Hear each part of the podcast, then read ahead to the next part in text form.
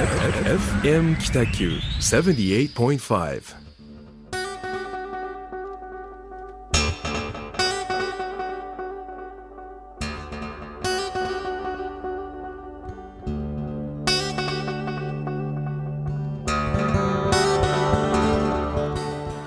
はい皆さんこんばんは。始まりました、えー FM 北九ラジオ番組ホワイトスペースですね、えー、タムタムデザイン田村誠一郎と岡崎デザインの岡崎です。岡崎智則です。よろしくお願いします。よろしくお願いいたします、えーすいません。いつもカミカミなスターティングであの 全然安定しないですよね。決まったことが一回もないですよね、いやー、はい。まあこれを良しと捉えてくれる方々がきっと多いので それに甘えてる状態ですけど。はい。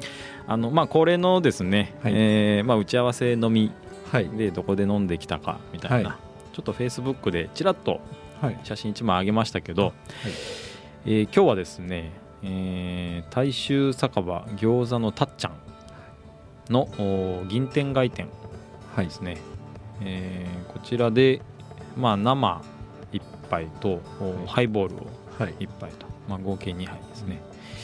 でオーダーとしては肉汁餃子と焼き餃子。はいとあと鶏の半身揚げってですね。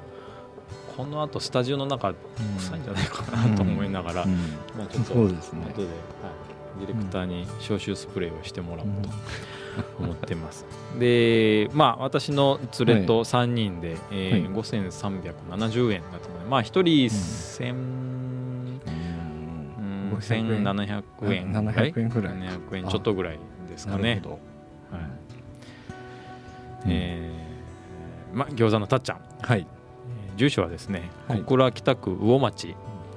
2の4の19ですね、えー電話番号があー0935121429と。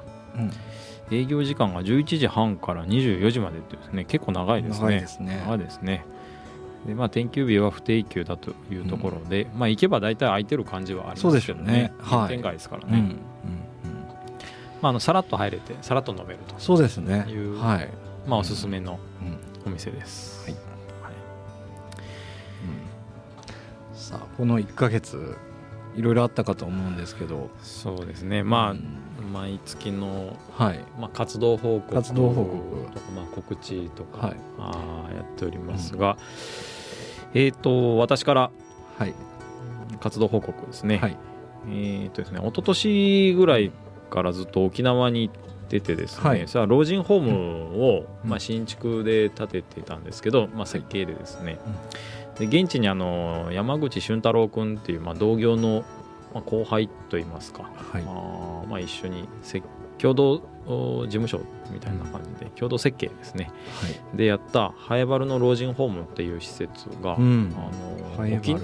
あハエバル南、ーはいはい風ハエバルそうです。南風原原ってことはい。ハエバル。はい。の老人ホームっていう施設が、あの沖縄建築賞うんっていうその、まあ、建築のお一種のコンテストですね。はい。それで新人賞をいただきまして。ありがとうございます。ありがとうございます。これは田村さんが受賞したことになるんですか？そのグループとして？まあ設計者が受賞になるので、じゃあ田村さん、えー僕と山口君、へえわあすごいですね。おめでとうございます。ありがとうございます。でその内定をもらったのが授賞式の1週間前で、はです、まあ、来週の金曜日が授賞式ですけどみたいな言われたんですけど、まあ、そんな急に言われてもっていうのがあって まあ当然 あの、まあ、私は行けないので、うん。山口君行ってくださいと。あ。はで、まあ、授賞式は行けずですね、まあ、今に至ります、はい。まあ、受賞したのは間違いないので、うん。まあ、よかったなっていうですね。おめでとうございます。あありがとうございます。また冠が一個増えましたね。そうですね。なんかうんプロフィールというか、まあ、実績にちょろっと書くぐらいなんですけど、うん。あのまあ、何より嬉しいのはその施設の方とか、はい。まあ、クライアントとかですね、はい。はい。あとあの、まあ、一緒に作ったゼネコンさんとか、うん。まあ、そういう賞をもらうと一緒に喜べるっていう。ですよね、うん。それがもしかしたら一番嬉しいかもしれないですね。そうなんですよね。うんでよりこういろんな人に知ってもらえるっていうのがやっぱり一番いいそうですね、うん流れといいますか、素晴らしい。まあその施設がなぜ受賞したかっていうと、はいはい。お6000平米鉄筋コンクリートの4階建てまあまあ大きい建物うんなんですよ、はい。でそれをこう山の上に、まあ、丘の上に建てるというところででただその山の上を切り崩して真っ平らにしてそこにポコンって建てるっていうようなのはやっぱりしたくなくてですね、はい。できるだけ自然の木々を、まあ、残しながら、あーどれだけそのもともとあった自然にこう寄り添えるかみたいなのを、まあ、山口君と一生懸命考えてですね。へ場所選びも、まあ、決まった範囲の中でここに建てるっていう話からすり合わせしていくそうですね。あの世襲からはこの山の上に建てると。で敷地はまあ山っていうとかなり広いものですから、はい。あのそのてっぺんに建てるっていうのは決まってたんですけどそのてっぺんのどどの配置にするかっていうのはやっぱりまあ、こちら側の判断というかですね計画にのっとって、えー進めたみたいなのがありまして、すごい。はい。まあできるだけこう自然を邪魔しない形で、えーまあ、配置を計画したのとはい。あと、まあ、老人ホームっていうとこうザ施設みたいなね、はい。イメージがあるじゃないですか。なんかそのできるだけ施設に入誰もが入りたくないわけですよ。はい。本当はね、うん。入れられるみたいなそう入れられる感じががあるんで、まあそうじゃないようにもっとこう自然に寄り添える感じでどっちかっていうとあのリゾートホテルみたいな、はいはい。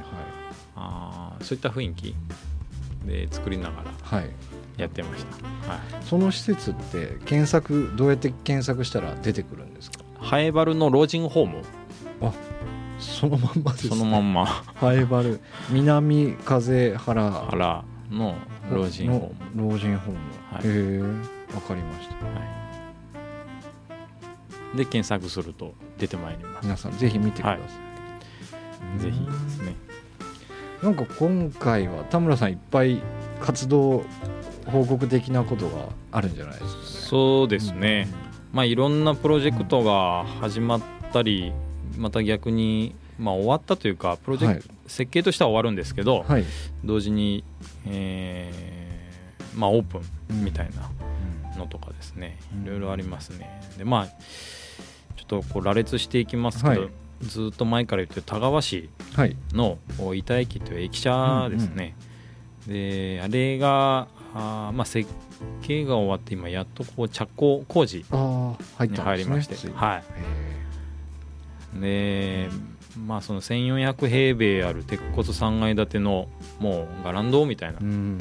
街の真ん中にあるのにですね、はい。っていう建物をどうやって生き返らせるかみたいなのを、おまあ本当もうけんけんがくがくですよ。もうみん街の皆さんと一緒にやってる感じですね。楽しみですね。はい、週1回定例会がありましてはあ。で、まあ、現場を見ながらあの工事を請け負ってる、まあ、皆さんと一緒にですね。早速前回の定例会の時はですね、はい。あのまあ、解体から当然入るんですよ、はい。内部の解体から、うんうん。こうスケルトンって言って構造体むき出しにするんですけど、天井を開けるとそこには大きな針が合ってたりとかですね、でこれどうしますか？みたいなですね、いきなりこう難問に直面するうみたいなのとか、ん。ああるんだなこういうのっていうのはありますね。へで、まあ、田川市の板駅は来年春オープンに向けて、えはい。でまあ、私はそのタムタムデザインで設計をやっておりますが、い。その運営の方ではですね、はい。あの今度デザインステーションっていう、田川うんあ板に所在を置く会社はい。がありまして、うん。そこの、まあ、私取締役でもあるんですね。一種のはい。まあ、民間のまちづくり会社ですよ。でそこが、まあ、板駅の活用だったり運営だったりっていうのを、まあ、市から譲渡を、をまだ決定ではないんですけど、6月の議会を得てちゃんとそれが決定するか否かみたいなところでして、まあ、ちゃんとあの議決いただけるようにこう下積みをですね、うん。あの商店街理事長とかはい。あー、まあ、現地の方々と一緒にこう取り組みながら進めているという状況ですね。ですのでまあ現場管理、まあ、作りながらも次の運営も考えながらみたいな割と大変な一年になりそうだなと思いますね。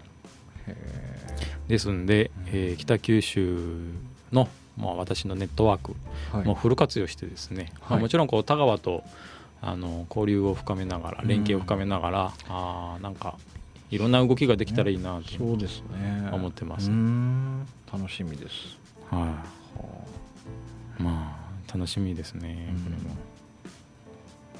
その他。その他はですね。まだいっぱいあるんじゃない？はいいっぱいあります、つい昨日一昨日かな、はい。あの壱岐。はい。壱岐対馬はい壱岐対馬の壱はい。岐市ですね、えーまあ、福岡だったら博多港からフェリー。フェリーで2時間半、まあ、ビーナスっていうジェットフォイルではいはい。1時間ちょうどぐらいなんですけど壱岐の島で、えーまあ、築90年の木造3階建ての、おーまあ、約20年前に閉館した旅館の再生とはい。あとあのー酒蔵うん。をこうコンバージョン、まあ、ヨットを変更してですね、うん。えーレストランにするっていううん。プロジェクトがやっと、まあ、完結しまして、はい。設計としては。うん。でレセプションパーティーが行われました、でやっぱりそのなんていうんですかねああいったこう漁港の、はい。こう結構まあ人口密度も薄れてきた街並みにとって、ああいう存在感のある旅館と酒蔵がこういきなり、まあ、バーンと、はいまあ、明かりが灯るわけですよ。うん。でまあ関係者ばっかりだったんですけど、はい。その関係者だけでも結構な人数がいまして、で皆さんやっぱ嬉しそうにこう物語を、いや当時はこうでみたいな話を繰り返すんですよね、うん。でいやそれがやっとこうやってオープンできていや本当よかったみたいな感じでですね、うん、本当言ってくれるっていう、なるほど、うんターゲットっていう言い方するとあれですけど、はい地元の方も泊まれるんですよねとあもちろんそうですねうんはい。観光客も来てほしいっていうところなんですか？観光客も来てほしい。うん。で、まあ、運営者がですね株式会社リグっていう東京の事業者さんなんですけど。そっか。そっち側の発信力もあるんです、ね、そうです。ものすごくプロモーションが上手な、うんうんあーまあ、ウェブ系の事業は強い会社ですよね。でいやすごいなって思ったのはもう家族、家族もろとも移住してくるんですよ。その旅館の支配人が、はあ。まあ、瀬古口さんっていう支配人なんですけど、まだ30はいくつだったかな？僕より下なので35、6ぐらいだったと思います。はい、がもう奥さんとうん。愛犬2匹うん。連れて移住してきますっつってで当然そのリグさんのスタッフさんも何人かあ一緒に移住してきてですね。面白いでまあそれだけやっぱり壱岐っていう島に魅力があるんですよね、でああいう事業っていうかああいうまあプロジェクトを見てると結構どこの地方でもそれはあるなと思ってて、でまあ地域の人たちは気づいてない魅力みたいなものが、はい。あーちゃんと東京とか、うん。あーまあ、東京じゃなくてもその県外の人から見たら、はすごくいい場所だなと、いい地域だなとかって思わせる部分がしっかりあるので、うん。まあ、それを掘り起こしていけばそういったあの、まあ、県外からの、まあ、事業者さんとかはい。いわゆる移住計画って今すごくはい。流行りというかですね、はい。はい。プログラムとしてはあの走ってるんですけどね。結局なんだかんだその地元のこう魅力をちゃんと引き出してで発信さえしていけば、はい。あーちゃんと県外の人が気づいてでそこでこう花開かせてくれると。はい。っていうような流れがあるなと。ここのその息の今のお話は何ていう施設なんですか、えーとですね、はい。これがランプ息っていうのラがあーはい。築90年木造3階建てのお壱岐の島にある粋なゲストハウス。なるほど。ですね。で酒蔵の方がビストロランプ。はって言いまして、まあ、麦焼酎の酒蔵もともとは原田酒造さんっていう、はい。あの酒蔵の、お蔵をですね、あ、うん。えーまあ、改装したレストランというところで、えーこのランプっていうのはそのリグさんが運営する事業の中で、はい。まあ、街に明かりを灯すとか、うん。まあ、その明かりの下でこう人が人々が集まって、えーまあ、楽しむとか、コミュニティを作っていくみたいな思いがあってランプっていううん。うんあの名前があるんですね。まあ、ランプはその長野とか大分文豪とかにもあったりして、その3軒目になります、うん。ゲストハウスあそうなんですか。はへえなるほど。いですごいのはそのそれぞれがすごく田舎なんですよ。はもあう過疎地。はい。でそういったところでもこう事業を始められるというかですねうん。結局なんか、まあ、この後のテーマにつながると思うんですけど、はい。まあ、デザインと発信力うん。みたいなうん。発信みたいなところをちゃんと持っていけば、うん。まあ、どんな地域でもこうなんか事業としてまあ活性化がにつなげられるんじゃないかなっていうのはうん。こうすごく見て取れたあープロジェクトでしたね。なるほど。はい素晴らしい。はい、でちょっとこのランプ域、えーおよびビストロランプの、はい。まあ、コマーシャルもですね、ぜひさせてほしいなと思いまして、えー長崎県なんですよね壱岐市って、はい。長崎県壱岐市、えー勝本町勝本浦253っていうあのこれは勝本町っていうのはですね、うん。漁港ですごく、まあ、有名な町でして、はい。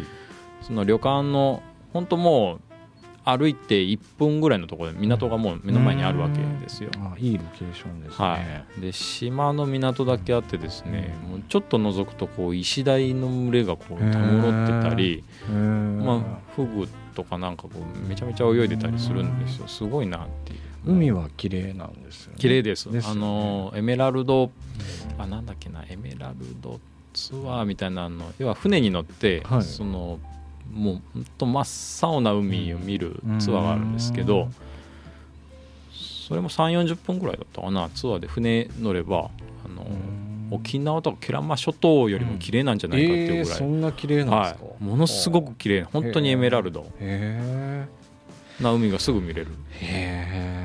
でそこからまたですね車で5分も経たないうちにイルカパークみたいなのがあったりしてでこのイルカパークがまたポテンシャル高くてですね、イルカが5匹ぐらい、で本当目の前でイルカショーを見せてくれたりえ。餌やりがこうできたりっていうですねすごく体験型もできたりっていう。それでなんか大人1人700円ぐらいで済んだりとかおお安いですね。うんめっちゃ安いんですよ。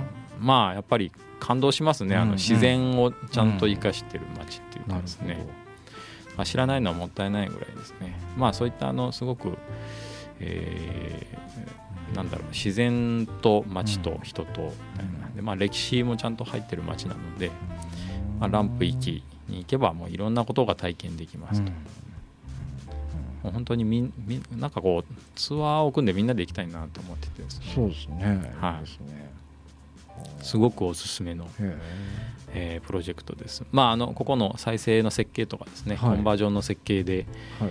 えーまあ、弊社タムタムデザインでは当然私だけではできないので、はい。あの4月から移住してきた本田富子さんっていうですね、まあ、ビジネスパートナーと一緒にここやれました。でまあ、ほとんどあのレストランの方は本田さんが担当しまあして、はい、レストランのデザインをうん本田さんが起こしてます。で、まあ、すごくあのおしゃれですよ。う。ん。もう島で一番おしゃれってみんな言ってくれてます。へえはおますます行きたいですね。い、ぜひぜひ、えーですね、うん。まあ、息の仕事としては一緒はい。です。すごいですね。あとはですね、はい。なんか私の話ばっかりになるんですけど、はい。えーっと告知ですね、うん。あの6月のはい。6月の9日10日はい。で西日本総合展示場で、はい。えー住まいのエキスポってういうですね、まああのいわゆる建材メーカーさん、まあ、建材の代理店さんだったりっていうのが主催で展示会をするんですね。んはい。で、まあ、そこにはそのメーカーだったり工務店さんだったり、はい。あのまあ、建材屋さんっていうのがこう、まあ、自信作とか新商品とか、あのあらゆるものを発信する場があるんですけど、6月の9日10日で、はえー、と私が2日ともあのセミナー講師として、えーちょっとそのセミナー枠で登壇するあはい。というのがあります。時間がですね、はい。えー11時から12時と1時から2時と午前午後1時間ずつぐらいそれぞれえー9日10日やりますので、はい。まあ、住まいに興味のある方、まあ、そうでない方もぜひちょっとお越しいただけたらなと思います。はい。住まいのエキスポで検索していただければ出るかなと思いますので、住まいのエキスポ。はい。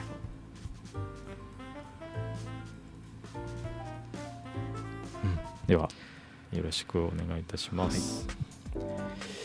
えっ、といいいい。僕はですね、はい。告知ありました。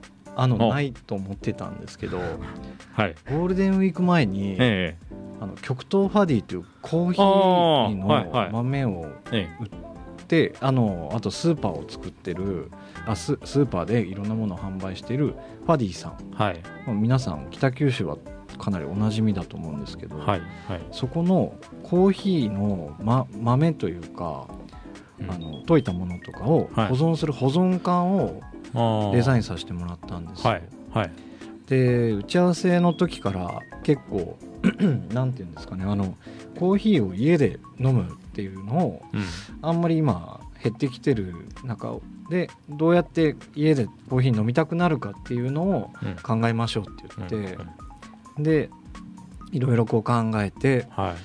あのなんか懐かしいというか原風景を少し思い浮かび上がらせるようなうん。話にしましょうとかって言って、で今販売してるんですけどはい。それがですねえかなり売れてるみたいえでで売れたらどんどん増やしていうんくっていう話聞いてて、はい。今もうあのどんどん増えていってるみたいなんで。はいはい。ちょっとあのどれぐらいまで増えるかわかんないんですけど多分 定番というよりかは今あの販売してあるものえが、えー、といつまでっていうのかわからないんですけど、えはい。あの結構売れてるらしくて、あれですよね、はい。前回のラジオではい。カンカン持ってきて、言いましたっけ？はい、ね。あそっか。動画で見せて、そうですね。あおしゃれだそれが売れてるっていうことをご報告。ご報告で、はい。い、いですね。はい。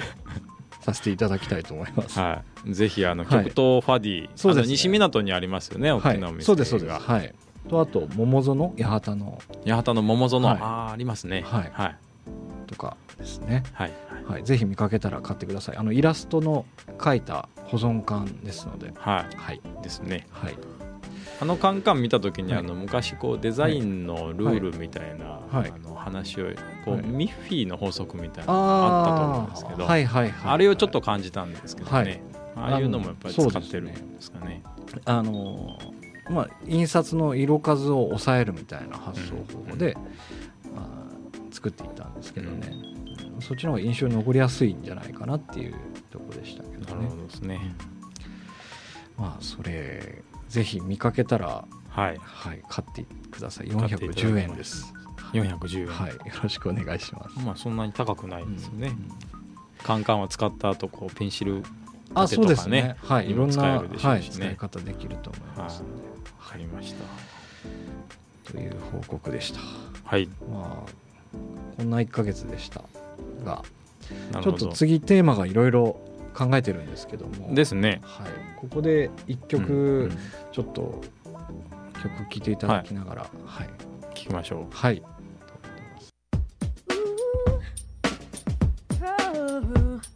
Don't touch that dial. FM Kitaku. はい、えっ、と歴史でキラキラ節でしたえっ、とですねこの後ちょっとデザインの話をしていきたいんですけども、デザインに作ったりとか、あの、まあ、完成した後にはい。どうやって発信してるかっていうのをあの話せたらと思ってるんですけど、はい。はい、はい。うーん田村さんなんか具体的にあの、まあ、もちろんその設計しましたってなって、はい。終了と思いきや、うん。やっぱりどこかで知ってもらわないといけないとか、はい。なんか社会性をちゃんとはしあの帯びてますっていうことを宣言としないしないといけないとかっていういろんなことがその後に多分控えてると思うんですけど、はい。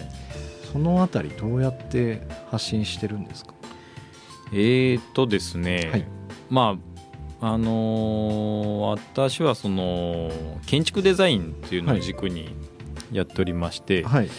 でどっちかというとハード面ハード面って言われるはい。方なんですよね。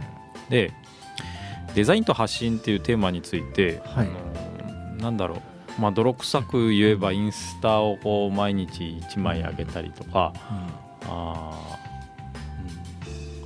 あのまあフェイスブックではい。個人アカウントだけど、うん。こう個人の発信なんだけどそこにこうオフィシャルの要素もすごく強く入れたりとか。はいっていういろいろは考えてます。うん。で大きく分けて僕3つあると思ってるんですよね。はい。デザインと発信、まあこれうちの場合なんですけど、はい。うん。あの一つははい。SNS を使ってはい。本当にあのオフィシャルうん。として竣工写真綺麗なのをバーンってあげる。弊社が設計しました。うん。弊社がデザインしましたっていう。はいあの写真としてこうかっこよく見せる。でうん。ただただそれをこう出すみたいな。それはまああのインスタでもフェイスブックでもはい。あのホームページでも一緒なんですけど、はいはい。あの綺麗な完成形を見せるっていうのが一つ。はい。で、でもう一つは、はい。その中のこう動きとか活動みたいなのを、物語として自ら見せるのが一つあそれは空間が軸じゃないんですよね。あ二二つ目っていうのは。その自分が設計した空間の中で人がどんだけ、楽しんでるもしくは飲んでる、住んでるうん。活動してるとか、まあ、どれだけ幸せにこう動いてるかみたいなのを、うんまあ、文章をつけてうん。それは Facebook とかブログとかはい。が2つ目かな。うんで3つ目はですね、あの自分ではコントロールしようがないのが一つあって、はいはい。で例えば自分が設計したカフェはい。で「わこのカフェめっちゃかっこいい」とか、うん。あーここのカフェで、えーまあ、結婚式やりましたとか、うん。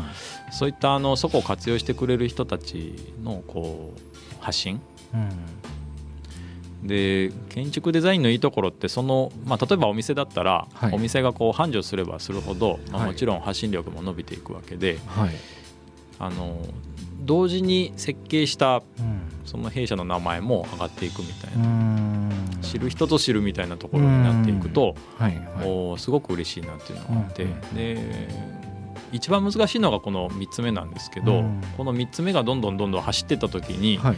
この1番2番とか、まあ、比べようにないぐらいこうん。うすごくいい発信効果があるなっていうのは今までの経験上すごく思ってますね。なるほど。で12っていうのはあの基本的にすごく大事なはい。発信として、まあ、常に心がけてやってはいるんですけど、はい。はい。それをやりながらその3番目に行き着くようなやっぱりいいデザインとか設計をこうやっぱ常に考えてやらないといけないなっていうのはありますね。まあ、結局あの誰々があの、まあ、例えばあのディレクターの清原君が「いや岡崎さんかっこいいですよね」って言ってたよって。はいはいはい。言うとこう人伝いうん。聞くとすごく嬉しいじゃないですか。はい。それは多分あの清原さんが清原君がねはい。岡崎君に直接「いや岡崎さんかっこいいですよね」って言われてもうん。それ本当にいいよんの？みたいな感じでうん。ちょっとなんかはいフィルターかかってしまうみたいななんかそういうところが3つ目にあるなっていうのがあってですね。口コミみたいな。口コミですよね。だからまあ設計デザインとはいえどうん。まあ普通の飲食店と同じような口コミってすごく大事だなっていうのはありますね。確かに。うん。発信ってすごい難しいですけど、はい。やらないとうん、僕らって飛び込み営業してるわけじゃないから知ってもらわないといけないですよね。はいはい。まあ、自分の名前というよりかはその実績としてうん。見てもらうっていうのは結構最低限絶対やらないといけないことじゃないですか。はい。でうんとそこのあのさじ加減がすごい難しくて、うんその作品って思ってるから発信してるんじゃないのかみたいな、うんうわまあちょっとし斜うん。めの目線もうん。たまにあったりし,、うん。たりして、うん。でそこになんかダメ出しとか食らったりとかっていうのがうん。あったりするんですけど、うん。その辺のメンタルってどうしてるんですか、あのはい。すごくこう否定的な人っていうのは基本的に相手にしないようにしてます。まあまあね。で、まあ、すごく的を得たうん。こうご意見だったりっていうのはもちろん聞けるんですよ。はい。本当にあの耳が耳が傾くというか話聞けるんですけどただただなんかひ、うん。否定的な方っていうのは、やっぱそ,、はい。その人自身見てみると、うん。あっちこっちにやっぱこう否定的な意見をしてたりするのなでだからまあもともとそういう人と。で、うんまあ、その自分より上のクラスの事業者さんとか、はい。まあ、年配のすごく尊敬する先輩方が言うのは、はい、まあ、否定から始まることってそんなない、うん、ないですでね。でまあ、基本的に自分がぶれてなければ、うんあのまあ、突っ走っていいと。でまあ、自分が設計したことでこう人が幸せになったり街が元気になったりっていうのを、うんまあ、ぶれずに活動してれば、誰から批判されようが、うん。あーそれは正しいんじゃないのっていうことがあって、でまあ、逆にこう批判する人っていうのはその人を自分より下にすることで上がろうとするようなそうですね。そういう方法でしか持ちえない人たちだから、まあ、逆にかわいそうよねみたいなっていうのはありますよね。そこはもう割り切って。割り切って、ん。だからまあそうそういう話をこう本当にあのいろんな諸先輩方がするんですよ、うんあの相手にする必要ないみたいなところがあって、ね。はい。まあそれに時間取られるよりはですね、うんちゃんと前向いてあの、まあ、正しいこと正しいと思いながらやってれば、うんうん。あー別に物おじすることがないんでですね、なるほど。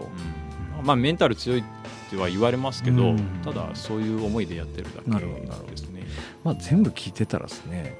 じゃあ誰が作ったってうん一緒のものができるしみたいなちょっとね感じにもなりますけど。そうですね。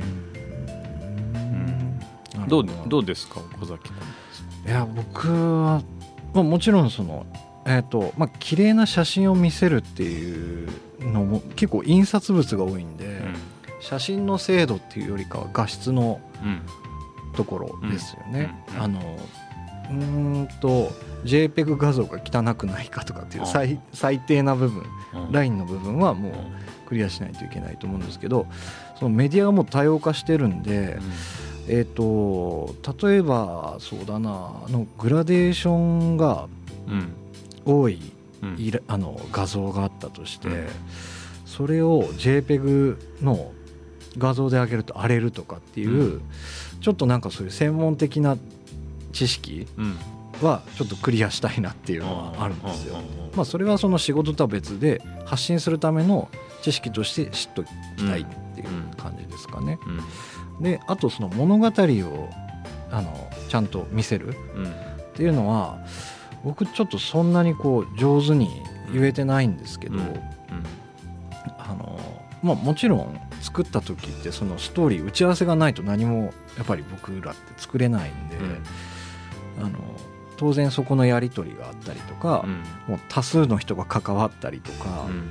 っていうのがある中で、えー僕が作りましたっていうのを言うのって結構緊張するし責任もあるし、でもそう言っていかないといけないじゃないですか。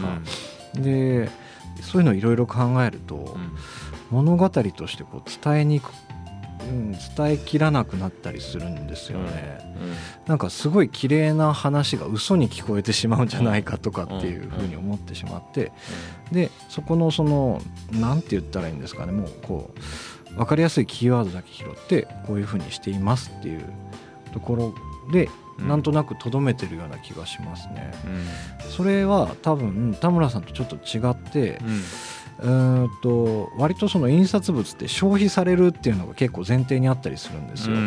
取っては捨てとか、うん。まあ貼られることもありますけど、そんなにすごい深いテーマがあると、作品としてなってしまうんでそれが本当にいいのかみたいなことを考えてるのかもしれないですね。うん。雑誌とかだったら取っておくって思うんですけど、うん。チラシって本当にそうなのかなみたいなことを思ったりはしますね。うん。まあ、チラシだけで言えばですね、でももっと真逆のことを言うと、あの盗まれるポスターを作りたいっていうのは結構あるんですよ。うん。部屋に飾ろうと思って多分盗んでるはずだからあまあその窃盗みたいなことなんでいけないんですけど、それぐらい欲しくなるポスターはちょっと作っていきたいなっていうのはどっかにあるんですよね。ポスターの依頼っていうのもなかなかちょっと今減ってはきてるんですけど、うん。ポスターって人が歩いてる時にパッと目に入らないといけないからうん。必要最低限の情報だけがもうあの何秒かの間に見てもらうしかあのそれがまずそのセオリーというかななんていうんですかねこうまず基本にあるんですよね。でそのまま部屋に持って帰ってもうん。インテリアとして邪魔にならないうんじゃないですか。う。ん。そこもちょっと考えたりはしてますけど大体戻される時に文字大きくって言ってめっちゃでかい文字になったりして帰ってくるんであなかなかこうね盗まれるようなポスター作れることは難しいんですけどど。チェックが入るチェックが入る。ですねただまあそこはちょっと考えてますね。欲しくなるポスターうん。とか発信？うん。なのでそういうのを考えるとなんでしょうね。やっぱいいものを作るっていうのが一番の発信力うん。なのかもしれないなと思いましたけどね。うん。なるほど。うん。なんかよくあのビレッジヴァンガードはいはい。とかで、あのまあ欧米の映画のポスター、はいはいはい。ねこう売ってたりはい。しますけど、うんなんか多分ポスターを作ったデザイナーの、はい。まあ、もちろん力も必要なんだけど、その映画がこう名作としてヒはいットしたかどうかみたいな、それはあります、ね。結構大きいんじゃないかなと思ったりして、うん。でそれはこの僕ら建築でいうとこでも一緒なんですよ。はい。まあ、さっきの息の話とか築90年の旅館はいを再生したって、まあ、ベースがもちろんそこにうんうん。作品,、作品というかまあ建物として、はい。物語としてあるので、うん。それを再生したっていうのはあの一つの仕事であったり実績であったりするんですけど、うんうん。まあ、岡崎君とかデザイナーさんが作るポスターってそのそもそもの基軸になる、まあ、ポスあ映画だったら作品ですよね、はいはい。監督の作品だったり、作者の作品だったりする。なんかそこの強さをどれぐらいこううん。助長できるかみたいな、すごく大。きいですよね、うんうん。きっとそのさっき言ったなんか発信の3つ目にすごく当たりそうな気がしてて。あそうですね。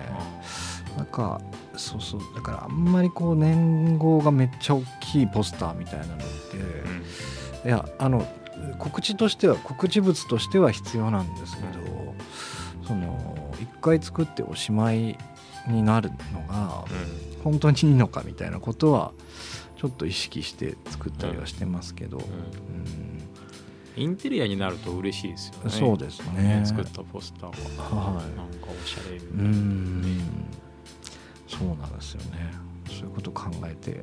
だからまあそれがあ結果発信につながる、うん、っていう感じで思ってますけどね。うん、うん。うん。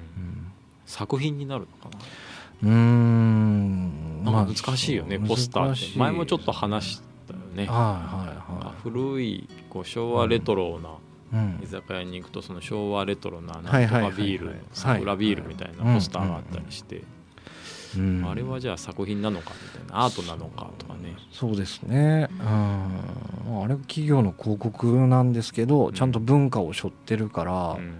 一応、うん、やっぱああの曖昧な感じがデザインだと僕は思うんですけどね。あのデザインっていうのはそのグラフィックデザインですね、うんうん。っていう感じはしますけどね。う、ん。うん。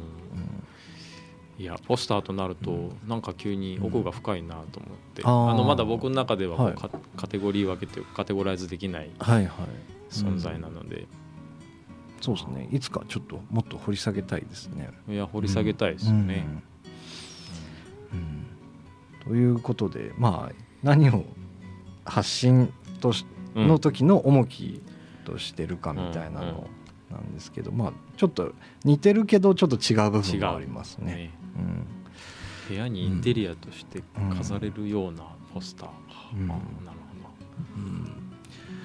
そういう意識は重要かなと思いますけどね。ほどなるほうんどですね。なんかこれが100個売れるぜみたいなデザインしましたっていうのはクライアントを口説くためだけのプレゼンな気がするんですよ。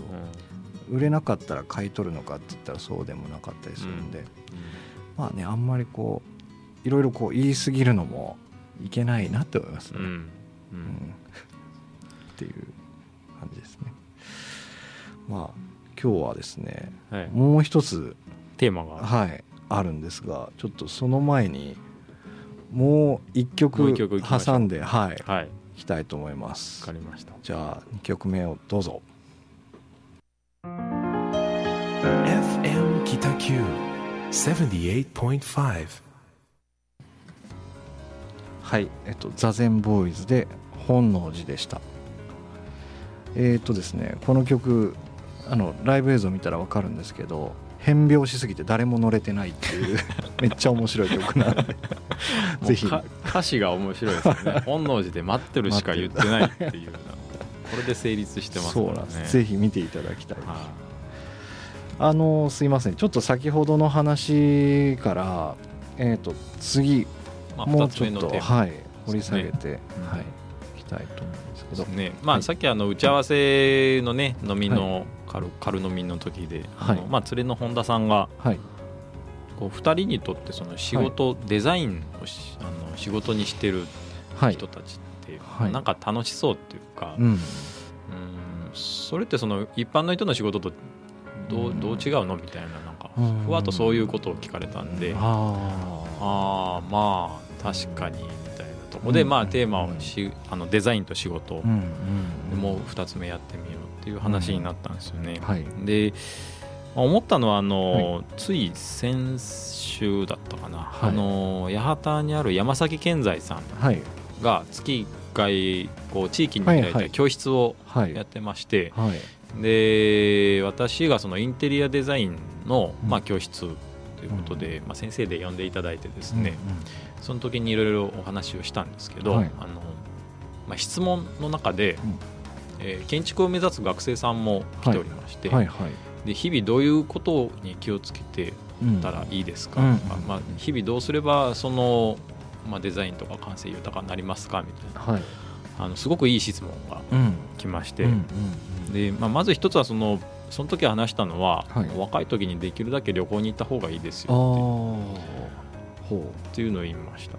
うで、まあ、それは自分があの二十歳前半ぐらいで、うんうん。結構あっちこっち海外旅行に行った時の感覚が、うん。まあ、やっぱ生きてるなっていうのも、うん。まあ、すごく実感できてますし、うんうん。であともう一つは、うん。あのーまあ、いい絵とかはい。いい景色とか、うん。まあ、いい建物でもいいんですけど、うん。入った時にちょっとでもこうあいいなって思ったら、あそれを一回自分の中で分析してくださいと。なんでこれが綺麗だと思ったのかとうんうんうんうんこの花なんでこうこんな綺麗に感じるんだろうとか、うんまあ、この建物なんでこんなかっこいいと思うんだろうとかっていう、それは全体のバランスだったり色だったり、うんなんか絶妙なその風合いだったりするわけなんですけど、うんうん。まあ、一回自分の中で分析してうん。それをこうあの、まあ、記憶に留めるというか、うんうん。心の引き出しにしまってくださいっていう。いやーですよ。本当それ思いますよ、で、ん。そうなんですよね。だからまあ感動するとか、うん。あのいいなって思うっていうあの感覚ってすごく大事なので。僕はですね、思い出すって思ってるんですよ。うんあそう。思い出したうんら記憶に残るって思ってるんうん。で、ああなるほど、うわーあれよかったっていうふうに思ってあすみません。ちょっと遮ったんですけど。あいやいやいいですうん。すごくでも一緒ですよね、近いかもしれない。引き出しにしまっていつでも出せるようにしてくださいっていう話をしたんですよね、でまあそれから言うとその、うん。僕らがやってる仕事っていうのは、うん。まあ仕事ってねあの漢字のことに使えるみたいな、はい。ことに使えるっていう書くんですけど、はい。なんか多分僕らってあのカタカナのことみたいな。うんうん。こと。こと、はあはあはよくね、人物ことはいはいはい。とかそのはい。カタカナのことに使えてる気がしてて、あはい。で、まあ、楽しんでるうんんですよね、うん。あの硬いこう漢字のことに使えてるんじゃなくて、うん。うん。うん。まあ、仕事とプライベートみたいな言い方よくしますけど、はいはい。結構そういう感動したことを分析して引き出しにしまう作業って、うん。もうそれ実はことに使えてるああ感じなるほどなるほど。あんまりそのプライ仕事とプライベートって分けたことないんですよね。もう僕自身がたむたむデザインをやりだしてからは。なるほどなるほど。まあよくあのなんだ大型連休はい。とかは僕いらないって言ってるのは、はいはい。きっとその日々がこう充実してればうん。別に連休で休む必要もないしと思ったりするのもあったりするんですよね。まあデザインと仕事っていうところでうん。テーマを与えられると、うん。うんまあ、建築デザインというのは自分のこう転職だと思って、うん。まあ、やってますから、まあ、日々ことに使えてる感じはうーん。ですね。なるほど。どうですか仕事。今日とかいやうん岡崎君も、ラジオスタジオ入る前ってすごくこういっぱいいっぱいな顔ではいはい。パニックでしたね。ちょっとメール送るのでもうんちょっと待ってくださいみたいなはいはい。なんかいやい大きな仕事とかじゃなくて、うん結構その下準備みたいなの多いじゃないですか、でそれが全くなかったら、うん。うんたくさん作りたいみたいなこととかになると思うんですけど、うんうんうんそのなんか面倒くさいストレスとかも含めての完成形うん。はあの大変だけど達成感があるし、うん気づいたら終わってたみたいなことが結構多いじゃないですか。で結局それってやっぱもう好きじゃないとやれないと思うんですよね。うん何なんでしょうねこうそんなにこう田村さんみたいにそのうまくこう言えないかもしれないんですけどう、んちっちゃい時からもう落書きがめちゃくちゃ好きだったんですよね。パラパラ漫画描いてみたいな感じでよく言われてたんで、もうそれの延長のような気がしますね。うんはい。でもうん。確かにそうね。あの岡崎君ってねパソコンに向かってるイメージより、はい。なんかノートをこうさらさらってなんか、うん、手手を動かしてるイメージの方が強くてあるある。だからあんまあんまりそのうん。グラフィックデザイナーイコールこうはい。パソコンがち向かってるっていうイメージがあんまりね実は。なかったりするのは。多分そういうところかもしれないですねその時って絵を完成させるというよりかなんか脳を動かしてるのかもしれないですね、うん。ひょっとしたら、手を動かしながらね、はい。脳を動かして。る、うん。なんかそんなイメージがすごくうん。ありますまあね。そうですね。結局好きか嫌いかみたいな話でしょうね。そうなるとこう好きか嫌いか。好きだったら続けれるしね。機嫌よく仕事もできるし。うんみたいなことでしょうね。まあ当然ねストレスはありますよね、ありますけどね。いろんな外的要因とかあるし、まあ、もちろんこうんうん。う、まあ、お生さんからお金いただいて、はいはい。ね、こうん。う表現しないといけないっていうのがあはいるので、まあ、当然ストレスはありますけど、うん。でもまあ総括して言えばなんか楽しんでますよね、うん。それすらも。そうですね。っていうのが多分独立ん。起業してやってる。そうですよね。僕らのはい。デザインと仕事みたいなはい。テーマに当てはまるんじゃないかなそうですね、と思います。今日割とお二人の内面的なお話をしましたが、しました来ね。月はすごいゲストが来るらしいですね。そうなんです。うんあのーまあカンブリア宮殿ね、はい。番組知ってる方も多いと思いますが、あれにこうまあ登場された村岡浩二さんっはい。ていう宮崎のはい。ですね、えーもともと、レタス巻きっていうお寿司をはい。発祥した、一平っていうお寿司屋さんの2代目の方なんですけど、うん。まあ、この方があの九州パンケーキっていう九州を題材にした、あーもう本当オリジナルのテーマを、あ商品を開発しまして、うんでまあ、その村岡さんの活躍たるやというところがあってですね最近本も出されました、はいはい。九州バカ。九州バカ。地元、お創生企業論っていう、これは地方創生企業論じゃなくて地元創生企業論ですね、はい。そこのこだわりっていうのをなるほど。あの来,うん。あ、来月次回ですね、はい。えーお伺いしたいと思います。次回は、えー、6月25日の月曜日、えー、20時から。はい、はい。ぜひお聞きくださいということで今日も17回目ホワイトスペースお聞きいただき17回目ですね。はい。はい、ありがとうございました。ありがとうございました。失礼します。失礼します。